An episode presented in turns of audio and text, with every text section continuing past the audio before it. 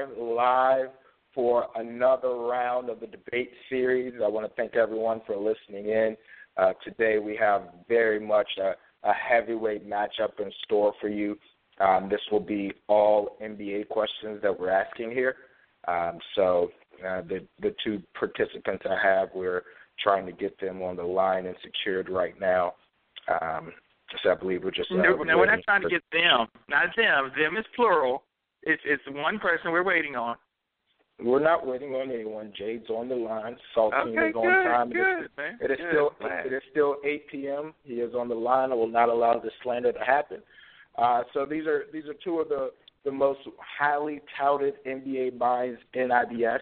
Um, it's a grudge match. If you haven't seen thus far, um, there were certainly some good materials gone back and forth uh, for the kind of pre-debate rounds. Uh, so I think everyone's pretty excited about what's going in. So um, first and foremost, um, I just want to give them a, a second to to say hello. Um, Jade, are you on the line? I am. Okay. Um, and we've heard my brother as well. So I'm going to quickly go over the rules. Um, then I'll give you guys a, a brief um, introduction, and then we'll get right into the questions. Uh, so first, uh, just to start off, so we can give a little bit about the format, there will be 10 total questions. Um, these questions will be coming from both the current NBA as well as the past NBA. Um, each person initially will be given one minute um, to give their answer. Then the next person who was not initially give, given the question will be allowed to rebuttal as well as give their answer. And then the it will go back to the person that was initially posed the question for another 30 seconds. Time will be um, held pretty um, pretty strictly, as we do have a time limit of, of 45 minutes here. Um, and I'll also be kind of cutting people off if it gets a little bit out of control with the talking over each other. Um, any questions about the rules? No, we're good. Sounds like, sounds like we're good to go. Um, RC called first, so I'll let RC give his introduction first. It's training day, Jay. It's training day. It all started three years ago when you would come on my page, a young pup, talking about Jeff Green was great, talking about Paul Pierce was better than LeBron, and we've come a long way. But I'm here to make you great, Jade. I've replaced most of that childish, Pollyannish optimism with realism, and today is the final chapter. I'm going to finally make you great and beat all that silliness and that childishness out of you. All right, thanks for that, Jade. Hey, what he calls uh, training day, I call his day of reckoning, because uh, hey, I remember, I remember joining the page. I remember the beatdowns. I remember all the contrary, you know, fact ripping of my uh, beloved Celtics, and uh, I, I, I plan on avenging all of that today. Sounds good. Well, um, I think everyone's excited, um, including myself. So uh, let's get right back in, in, right into some of these questions. Um, Jade, I will let you go first um, with this question. What is the most important quality in building a title contender in today's NBA? Uh, you will have one minute to answer that question. Offense. I'm going to make it very simple. I think today you have to have a transcendent offensive player. There, there's no no other answer in my opinion because I mean you look at Steph Curry and what he's able to do just because of his scoring ability. I mean specifically, yes, he is a shooter, but his scoring ability, what that allows his team to do on both ends of the floor is absolutely destructive. And you know, you look at Kevin Durant and Russell Westbrook, and you know, even even Cleveland, although they've struggled, you know, they have three great offensive players. I, I do think that the game today, you really have to have transcendent scores in order to have your system, um, you know, maximized and, and running at its most potent. Okay, good answer. Um, RC, you'll be given a minute now to rebuttal that. I slightly disagree. Obviously, scoring with the rules changes that scoring is up and it's much easier to score, and that's essential. But you want to build a contender, you want to build a championship team, it starts with the general manager. The general manager has to establish a culture like Gregg Popovich did, Jerry West before him, like Red Auerbach way before them. It all starts with the general manager putting those pieces in place. Look at what they've done in Golden State and how they put those pieces in place and what we have now. And look at LeBron's failure and how he's not been able to put those pieces in place. But then look at what Pat Riley did, putting the pieces in place. You have to have you have to start at the top. The owner has to hire a very good general manager that can put everything together. And I know that sounds simple, but if you look at it, the teams are run by extraordinary men, the teams that have been winning over the last 10 15 years and all the history of the league. Okay. Um, now, Jade, you will get another 30 seconds to kind of um, say what you need to say about that. You know, I, I think that's all well and good, and uh, I'm certainly not going to disagree that you need a, a, a top shelf general manager to to build a team. But I think um, as far as having a basketball team on the floor that can win, you have to have a great score. I mean, you can be the greatest GM in the world, and you won't crack 50 wins if you don't have a transcendent score. Okay. The greatest GM in the world will find a transcendent score. You All think? right. Yeah, right. That is not your time. We will be cutting people off if they talk out of their time. Um, all right, next question. RC, you'll be going um, first with this, some more technical um, questions as well. Uh, what, giving the new rules um, that you both kind of alluded to, what current, de- what strategy defensively would you implement as a coach uh, to combat some of the um, analytics and current defensive rules? Well, basically, what you have to do these days is you have to pack the paint and run people off the three point line and force them into long twos. That's the strategy because basically what everybody wants to do is get long, get threes, and they want to go to the rim. You pack the paint. You got to have a rim protector back there. Pack the paint. Don't let anything in. You got to really aggressively run them off the line and make them shoot twos. And the best defensive team in the league, long twos, do that. Uh, okay, that was a quick answer. Jay, your go. You know, for me, it's a matter of uh, tempo. I, you know, defensively, I think, you know, you look at a team like Golden State, as incredible as they are offensively. You know, Cleveland came, you know, pretty close without a lot of weapons last year uh, to winning that series. And to me, a lot of it was the tempo.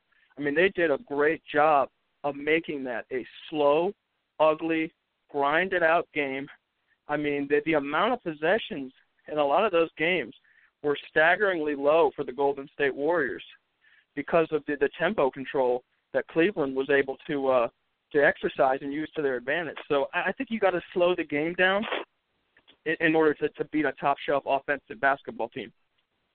Um, RC, would you like to uh, rebuttal his answer there?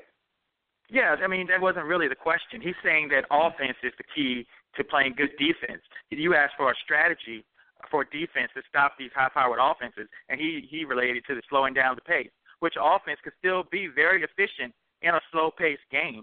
They don't necessarily have to run to be a very efficient offensive team, and the efficiency ratings are uh, calculated by using pace as well. So I don't think he answered the question adequately, and I think mine was more of a strategic answer that we were looking for when the question was asked about the strategy defensively of how to stop the offenses. Okay. Um, we will go on to the um, next question. Um, all right. All right. Uh, so I think we'll have a good answer here. Uh, so this is a, a, pretty straightforward question. If you had to pick one of these two individuals um, as who is the greatest player, uh, would you pick Wilt or Kareem Abdul-Jabbar? And, and Jade, whose question is this? It is Jade is your go. I think you got to go with Wilt Chamberlain here, and a lot of it comes down to just ability and athleticism. I think from strictly uh, an athletic standpoint, Wilt Chamberlain is the greatest athlete of his century, probably. I mean, stamina, athleticism, uh, vertical leap, you name it, and uh, I mean he could really play too. I think Kareem at times had a little bit more finesse but I don't think that he had more ability in any way, shape, or form than Wilt Chamberlain. Okay. RC, it is your go now.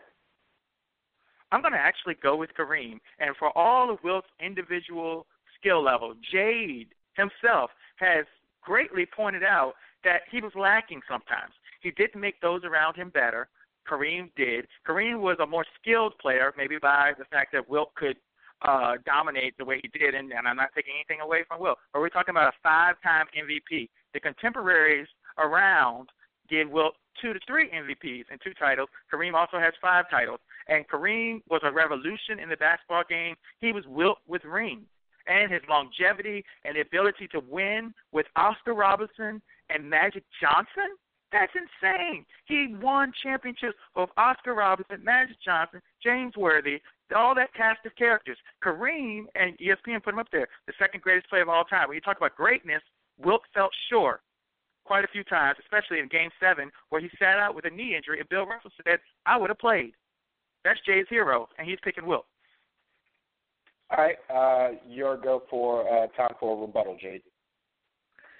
No doubt, but there were times when, when Wilt Chamberlain would use his own ability more than he would probably exercise his, you know, teammates or, or try to bring teammates into the game. But you know, at the end of the day, the seasons where Wilt put it all together and he was utilizing his teammates, and he was finding people leading the league in assists. There is no way that Kareem Abdul-Jabbar was more talented or had better seasons than Wilt Chamberlain at his absolute apex.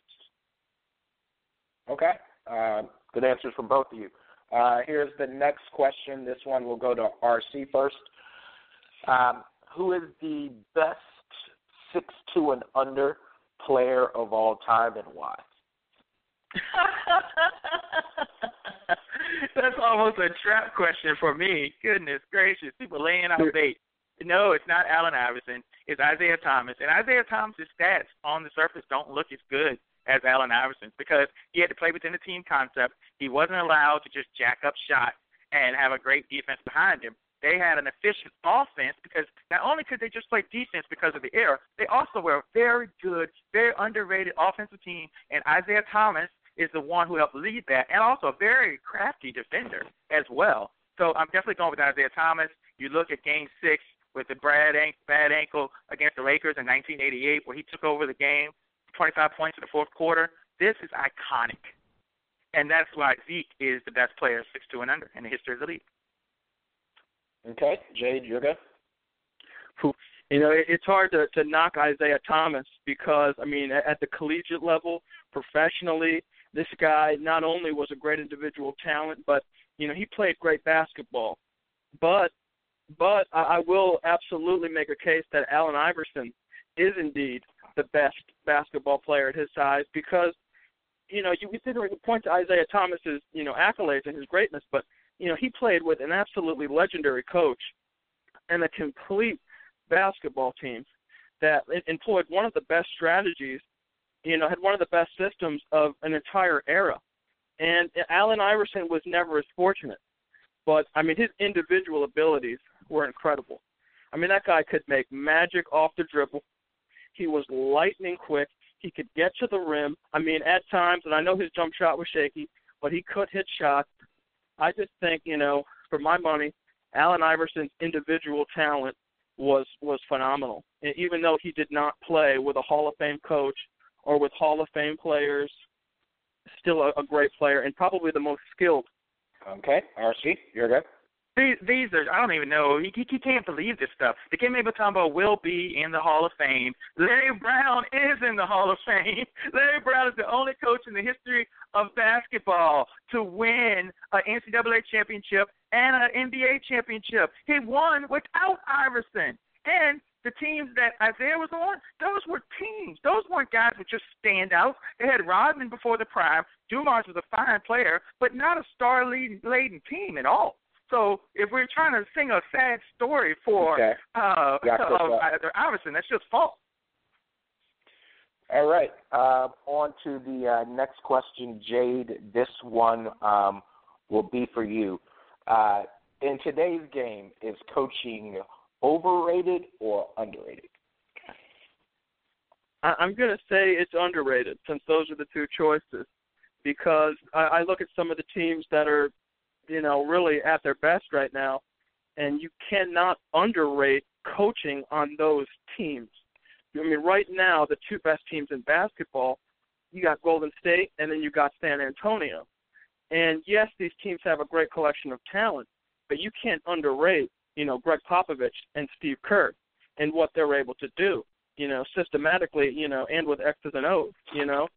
Um, yeah, you cannot underrate coaching when the success of basketball teams is right out there. And the teams that are struggling, I mean, some of the teams that are struggling in basketball right now have the talent, but they don't have the coaching.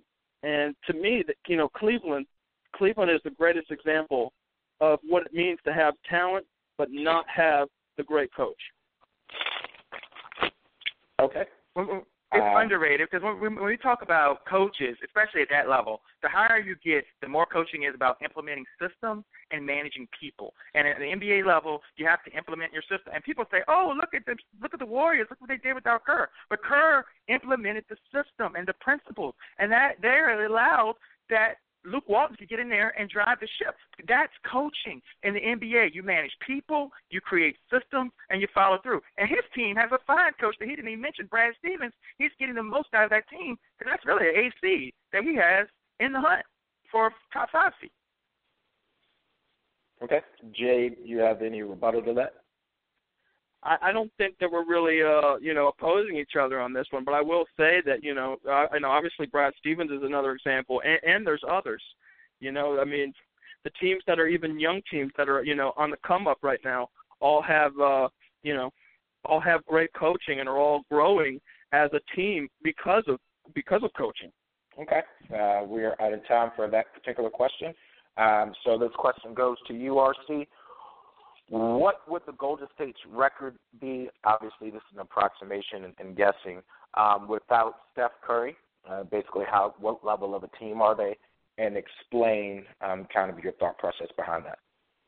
Well, I'm going to see if I can actually answer the question because a lot of people, so the other person doesn't seem to be answering the actual questions. Steph Curry, they'd be a 50-win team. Klay Thompson is much better than people think. He's almost become underrated with what Draymond Green has done he's become seemingly the third wheel, but Klay Thompson is the second best shooter in the in the league, just overshadowed. When you have the bench as deep as it is for Iguodala, Barbosa, Livingston is crucial. If Livingston started, he would be a very serviceable point guard. So a 50-win team, you wouldn't have Steph to be efficient, efficiently offensively. You might be better defensively, maybe even 55 wins. I think they could be better than the Clippers are without Blake Griffin. So I think that's the range that you have uh, uh, with a Steph-less Golden State Warriors.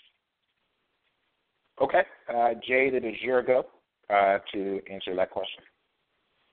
You know, I'm going to say 45 on the low, 50 uh, on the high, and 50 being very high to me. And uh, I mean, I you got to acknowledge that they do have a lot of talent. I mean, they're they're deep. When you have Livingston and Iguodala and Dre, I mean, they have multiple, not only great players, but they have multiple playmakers. And you know, there's some really talented defenders on this team. And you know, he talked about Klay Thompson, who is a bit underrated, but you know, I, I can't see them getting 55 wins and and and being you know top one, top two seed in the in the West without Steph Curry. I mean, he really is the magic for that team. What his shooting does for that team, what his ability off the dribble allows them to do systematically would be gone. So while I still think it would be a good basketball team, I don't think that there would be. I, I think by mid-season they would be they would be in a rut. Okay, that is your time. RC, you have 30 seconds to rebut. I mean, we're roughly talking about 20 games. Let's say they win 70, and I said 50, 55, 50 to 55. That's 20 games they'd be losing without Steph. And you can't take the opinion of this man with Klay Thompson because he said Doug McDermott would be better than Klay Thompson. So I don't think you can evaluate. I don't think Jay is qualified or has the credentials to evaluate anything involving Klay Thompson. All right. I'm going to the next question. Um, this is a little bit layered, so you can kind of take it in the direction you want from an interpretation standpoint, but I think you'll understand what the person is asking. So uh, with today's NBA game, obviously um, there's a heavy focus on analytics and there's certain things that are emphasized in today's game, whether that be, um, as we talked about, the three point shot, um, the lack of mid range jumper, um, certain rules from a defensive and principle standpoint. With the new analytics, what do you think has been the biggest overreaction um, from a scheme standpoint that um, NBA teams are almost universally implementing um, that you think maybe a team should be daring enough to um, go the opposite direction and, and try things a, a little bit differently than the math. That's the longest question I ever heard. You're reading a damn novel. What do you want me to do, man? I'm, I'm giving you questions out. If you don't like the question, you can pass on that answer.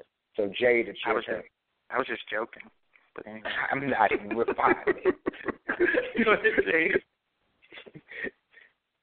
Jade, Who's going to take this one on right now? I'm, I'm trying to say you, but I was getting interrupted as the moderator. Sure, go. All right. I, I think right now the biggest overreaction in basketball is the lack of mid-range shooting. I think to a degree, I think it can still be effective.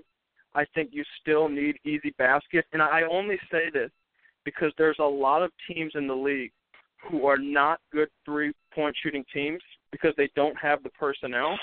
So instead of stepping inside and looking for easier baskets, they still try to employ the three-point shot at a high volume. And I just think that I think that's really counterproductive. And you know, I definitely think a lot of teams would be better suited to to score inside the three-point line. I, it is I your tend to agree. Uh, the evolution of the stretch four is an illustration of this.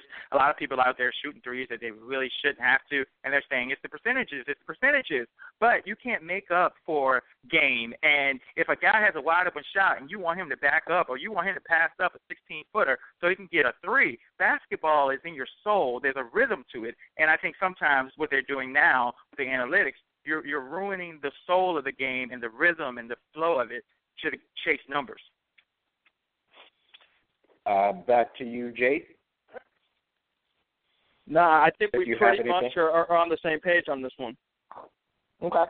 Um, this question will go to RC. Um, what what team uh, currently would be the uh, best fit for Carmelo if he were to waive his no trade clause?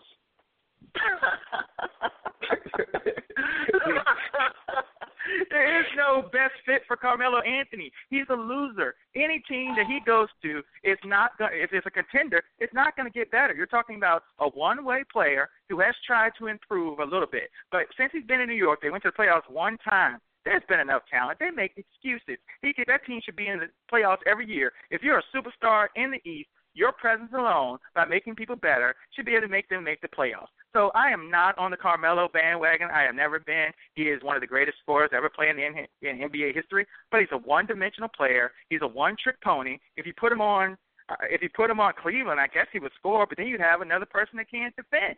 So there is no fit for a contender that Carmelo Anthony makes better. You just got somebody that's going to demand the ball and not play defense, and you basically have an older version of Kevin Love and Kyrie Irving because that's what they bring to the table. See, that's not winning basketball. He's not a winner. Okay, uh, Jade. I think that's a little bit over the top. I, I think saying Carmelo Anthony, there's no place in the league right now that he could thrive in more than New York. I think is a bit much. And and you know this guy is uh, one of the more one-dimensional superstars in the NBA, but I mean he he's a much better defender than than what RC is saying. This is not a Kyrie Irving or a Kevin Love type of defender. Melo is competent. He has played in some horrible defensive systems. And I'm certainly not going to say that this guy would ever challenge for, you know, all NBA defense, but th- this guy is absolutely a competent defender. And if you put him on a team, especially on a team with a lot of defensive pieces, this guy could do very well. And you know, I'm pressed for time. I- I'll just, you know, I'll, I'll throw Boston out just for the sake of, of getting an answer. And I, I think he could do well for that team. That team has a lot of defense. They have a system that makes plays. Their system makes plays. So the fact that he would, you know, not necessarily be a guy out there but negated, and he would be the kind of prolific scorer that a team Yeah, like that up. lacks. Okay. And, and Jay said the key thing. Yeah, and first of all, he misquoted me because I didn't say he couldn't thrive, but he said that, to say that there wouldn't be a team that Carmelo wouldn't thrive. I never said that. I said a team would not thrive. Carmelo is always going to get his buckets, but will that make the team better? We're seeing that's like saying putting Kobe Bryant on a team, and Carmelo is better than Kobe right now. But let's say Kobe from three years ago. You're still is, is it a He net would fill positive a void though. He would defense? fill a All right, void. Jay, one at for a a Are we gonna pause? we're gonna get that. We're gonna get that. Jay, one at a time, Jay.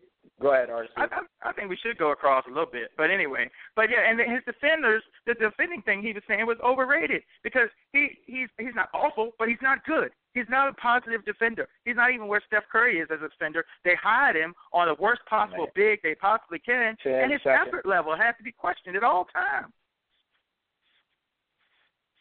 All right, I can allow a little freedom for the last couple of questions if y'all want to kind of just go and, and talk over each other if there's more to say or Mello. If you don't Are we Go Okay. ahead, think go ahead, James. that Carmelo Anthony could fill a void for a team that already had a lot of their strategy together, who already had their system together, but just His lacked system would be over he because to he's the going to stop the ball. He's a ball stopper. Your team moves the ball. You don't really think Carmelo Anthony would make your team better. Maybe in an isolated, maybe in the playoffs, maybe he can get a couple, a couple of good games. But he's going to stop the ball. Whatever system you have is going to be torn down by him and his style of play. He, he's a big All right. boy. He could scale back his possession. All right, let's- he's never done it we're gonna before. move- We're going to move on to the next He's question. He's been on garbage teams. Uh, Because of there's him. two more. There's two more questions left. Um, try to get these out, then we'll uh, give time for uh, kind of the closing statements. Uh, so here, um, the second and last question, a little bit of a mix, but it's still very much NBA related. Which lottery team is the best fit for uh, the top prospect in the upcoming NBA draft? And the top prospect can be whoever you think will be the best NBA player. This is Jade, right? Uh, no, you are going first on this one. Okay. Um, well, I'm giving Ben Simmons as my top prospect, and I honestly think, as ironic as this is, is I think it would be New York. If you had somebody that's a playmaker on that team, and if, which I don't know if it, but he could do it though, because Carmelo would just like to shoot. Ben could set him up. He his versatility. He could do a little bit of everything. You have Porzingis. You'd have a nice base to build on if Ben Simmons went to the Knicks. And I think the platform that he's looking for is in New York as well. Uh, Jade, it is your turn. Yeah, it would be really hard to to counter Ben Simmons and try to be, you know, contrarian for the sake. I mean, this guy's going to be a really good NBA player. Guys are going to thrive around him because of his passing ability. He's a big who can step out, and, and his jump shot to me is probably better than it even looks right now in college, which in the NBA they're really going to utilize. This guy, this guy is going to be awesome, and um, you know, as far as the team that I think that he would make the biggest impact on that has a chance, you know, it, it, I'm going to go with the Lakers, um, strictly because I, I think that uh, you know they have one of the best chances in this draft, and you know they're superstar starved. I mean, they're starved for any kind of future. They just need something. I mean, even a team like Boston right now has has a coach and a system in place to where you know they can win 45 you know games and add a couple pieces and do well. I mean, the Lakers need this kind of player to move forward, and and he would really be that for them. Okay. RC, Good, an- good answer, uh, Jade. Get Byron Scott another player to destroy. That team is already too young. I don't think now on the surface if they fire Byron Scott, they put Luke Walton there. But if you want to put Ben Simmons in L.A. and you got a coach that can't manage young players, that's a horrible situation. And the team's too young, so there's no leadership. Kobe, they've wasted two seasons or maybe more with the Kobe farewell tour. So I think that's an exceptionally bad fit. All right. Um, on to the last question. Um, hopefully, this will get some good dialogue going. Uh, who is currently the most overrated player in the NBA, and why? Jade, this one is on you. Oof. Wow. Right now I'm going to go with James Harden. I think that this guy obviously is just a really, really complete scorer. I think he's a really complete offensive player in general because of his passing ability. But I think when you look at him, you are you have to be looking at one of the worst leaders, one of the worst superstar leaders in basketball right now. And you could probably just make a case throughout basketball history this guy is awful. I mean, I, I don't see him holding teammates accountable, at, at least not in the way that you should. I don't see him being able to gel with anybody else on that team effectively. I mean, him and Dwight Howard just have not been able to figure out the whole one-two punch thing. This guy's body language sucks sometimes. Uh, he doesn't play really much of any defense. I mean, you talk you know talk about Carmelo Anthony earlier. This guy this guy thinks if he pokes his hand a couple of times that you know he's played some defense, but he, he's overrated. All right, RC, your go. This is an unpopular answer. I'm going to do this and maybe even risk losing the debate over it. But Boogie Cousins, how many times have we seen a player make all these points, get all these stats on a really bad team, and then when they go to a good team, they can't. Now, I'm not saying he's not a very talented player, but he's an idiot because he isn't. But he shoots like 44 to 46 percent, and he shoots three threes a game. He's a center that doesn't shoot 50 percent or close to it from the field on a garbage team where he can get just about any shot he wants. His talent is good, but we've exaggerated how good Boogie Cousins is and why he's shooting three threes a game. I have no idea. And Jade exaggerated by James Harden being one of the worst leaders of all time. Are you serious? And he's not a great leader, but stop it, please. The exaggerations are hyperbole, just ridiculous. All right, Jade. Team in Houston has been starving for James Harden to exhibit any kind of leadership. I think he is the reason why this team has not grown, especially in the last two years. They haven't taken the next step. And I think a lot of it is this guy has never, ever taken full responsibility for what it means to be a superstar. That this guy is an absolutely awful, awful leader. Okay. And uh, the, well, uh, that's, go ahead. I'll let it go. Yes, he's an awful leader, but he's getting it done. He scores all kinds of points, and and he just constantly. People don't like James Harden. They like to crap on him because they see vines. His offensive ability, the ability to get to the free throw line, the whole team functions through him. So as bad as he is as a leader, he's that good on the court, and people are in their emotions when they say James Harden, the most overrated player on the team on his worst day, the worst year, came there out of shape, out of uh, overweight, and it's still an AC, and he he really doesn't have much help. So and that's just on his back with without any help. So James Harden being, I mean, he nobody who rates him high. Most a lot of people don't even have James Harden in his top ten, and he's the most disliked, one of the most disliked players in the whole NBA. So and last year he had a great season, but so who rates him high in the first place that has him in the upper echelon to make him overrated? I can give you a little bit more time, Jade, because you were supposed to go. Uh, I think his talent in, in many circles has put him in the top five, top six, seven. I don't Who think player, this guy. Name somebody that has him in the top five. Name a respected journalist that has James Harden in the top five. And I started to say top five, six, seven. He he's absolutely oh, yeah, in the top you ten. did start to say five, six, seven. You paused. But anyway, I did. No, no. They, they play it back. They will play it back. He I should said be I in was, the top seven. He was second in MVP. The players thought he was the best player in the league last year. He won the Players MVP. As much as people want to disrespect it and they want to say, "Oh, the media is horrible," but they don't want to respect a Player of the Year award from the actual peers. all right, we're gonna So wrap you know, this. Right. So he is rated highly, even even by his peers. I mean, you're making my point right now. He is last rated year, highly. Last year. All right, we're going to wrap this one up and, and time to go to the closing arl- arguments. Um, I think think we've got some good substance here. Um, we'll allow two minutes for closing arguments each. Then I'll allow a little bit of, of trash talking back and forth, free flowing time before I eventually cut you guys off. Um, so Jade went first last time. So RC, it is your time to go first for your closing argument. You have two minutes. I think I just made the case. I, I really did. If you listen to the answers, they were more powerful. They were more succinct. I was more confident in my answers. I exposed where he wasn't answering the question. Some of you might not agree with my answers, but my answers were rational and they were delivered well, and they did not. And he actually literally made mistakes within the questions that he was, and I pointed them out time and time again. He made mistakes about the accuracy of some of his questions, in terms of Larry Brown not being a Hall of Fame coach when, or and not and Dikembe Mutombo not eventually being a Hall of Famer. I believe he already is.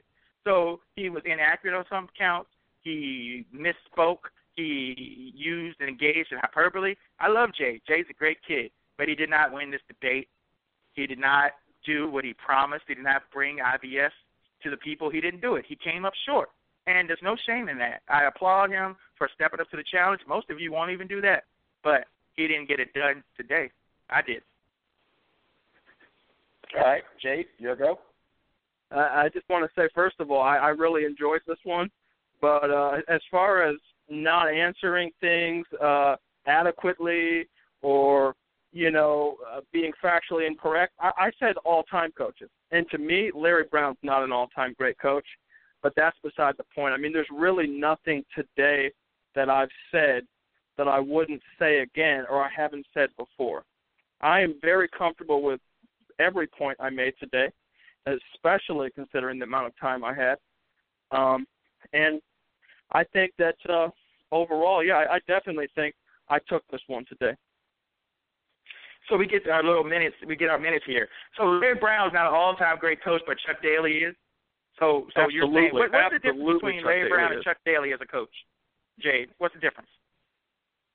Oof, Chuck Daly to me also, you know, I talked about uh, you know, being a player coach. I mean, he was I mean, he kicked his players' asses obviously, but I mean, he really got the most out of guys in ways that I don't think Larry Brown did. I think at times so what, Larry what Brown team did Larry Brown go immature. to? How many how many times did Larry Brown go to a team and he almost instantly improved? The only failure you had was the Knicks. He even got SMU. They should have been in the tournament and he may have cheated, but he's won at every level. Like what what else do you need? Well, I, I certainly And, don't want to and put you down said his he didn't play collegiate the career. Hall of In, the NBA, I'm, I'm not, I'm not putting him the Hall of Fame. anywhere near right? Mount Rushmore. Right, Jay? You said Iverson didn't have any Hall of Famers, but Dikembe's in the Hall of Fame. So is Larry Brown. Kembe was a fossil in in in, Philadelphia. That was not the He problem with Kembe. 15, 11, and two blocks. His You gonna tell me Eric. Snows, uh, you know, an All NBA player? He was the defensive player of the year, Jade. Yeah, because they you- had- and they had a great defensive team. You said there were no They Hall of Famers. He has team. a Hall of Famer. He had a Hall of Fame coach. He had a Hall of Fame defensive player who's in the Hall of Fame. So that you just misspoke. You can just go ahead and say that you misspoke. He was Allen Iverson was a one man offense on that Philadelphia team. Everybody knows that team had adequate defense. Dikembe Mutombo, even though he adequate was defense. aging, They were in the top ten of defense. There was more than adequate. Come on. Now I'm not taking away from Iverson. He did carry the the scoring burden, but they also played very good defense. You can't say that Iverson did not have the Isiah Thomas didn't have a lot either, but he made the best of it in the greatest era of all time. I'll How take many Hall of Dumars Famers over anybody? Iverson had. How many Hall of Famers did Isiah play with? And Rodman was not a Hall of Famer at that time. He, he barely averaged double digit rebounds. And Laimbeer, I would take Laimbeer over over uh, Dikembe over Mutombo. You would take oh, Bill Oh, just Laimbeer because over Tim Laimbeer wasn't a black oh hole my on, God. on offense. Oh my God! Every now and then you got to be white, don't you? Every now and then it just seeps out. And I love Bill Laimbeer, but functionally there's nothing. He wasn't really a better offensive player than Dikembe. Dikembe. And defense, it's not even close. Not He wasn't. He close. stretched the floor so so to Dumars and Isiah could get to the rim. He wasn't shooting threes. He, he was shooting. He was, they, they weren't even shooting threes that much back then, and he was standing kind of in the high post and at the college three. It wasn't that much of a stretching of the floor. Come on, and, he, and to take Dikembe Mutombo, who's a Hall of Famer, over Bill Laimbeer, who was a very important part, but he was just a role player. And Dikembe, Laimbeer was a two-way player. player of Laimbeer was a two-way player, and he affected that So Detroit team on both was there, sides is of there the a floor. year Dikembe didn't average double digits? I mean, when in his prime, he always averaged double digits. That year you're talking about, he averaged 15 points a game, 17 points in the playoffs. He could score. He had a few post moves. Now, no, was he Olajuwon? Of course not. But he was a functional offensive player. He's definitely you can't say Dikembe was a one-way player. what did player. his Look offense do for Iverson? Because Laimbeer's offense, his ability to stretch the floor, allowed Dumars and uh, Zeke to get into the paint. What did Zeke Mutom- didn't- he didn't help Mutombo's get into the offense do for Zeke All All Iverson? right, we're going to wrap this up. Starting to get a little circular here. Um, so I, I think this is a good stopping point here. Great debate, everyone. Um, we will be putting a live poll up for everyone to go ahead and vote. Um, we'll keep that into tomorrow um, to announce a winner. Uh, thank you both guys for your time. This was a very good debate, um, and thank you to all the IBS listeners. Um, until next time. Good job, Jay. Thanks for doing it. All right, thanks.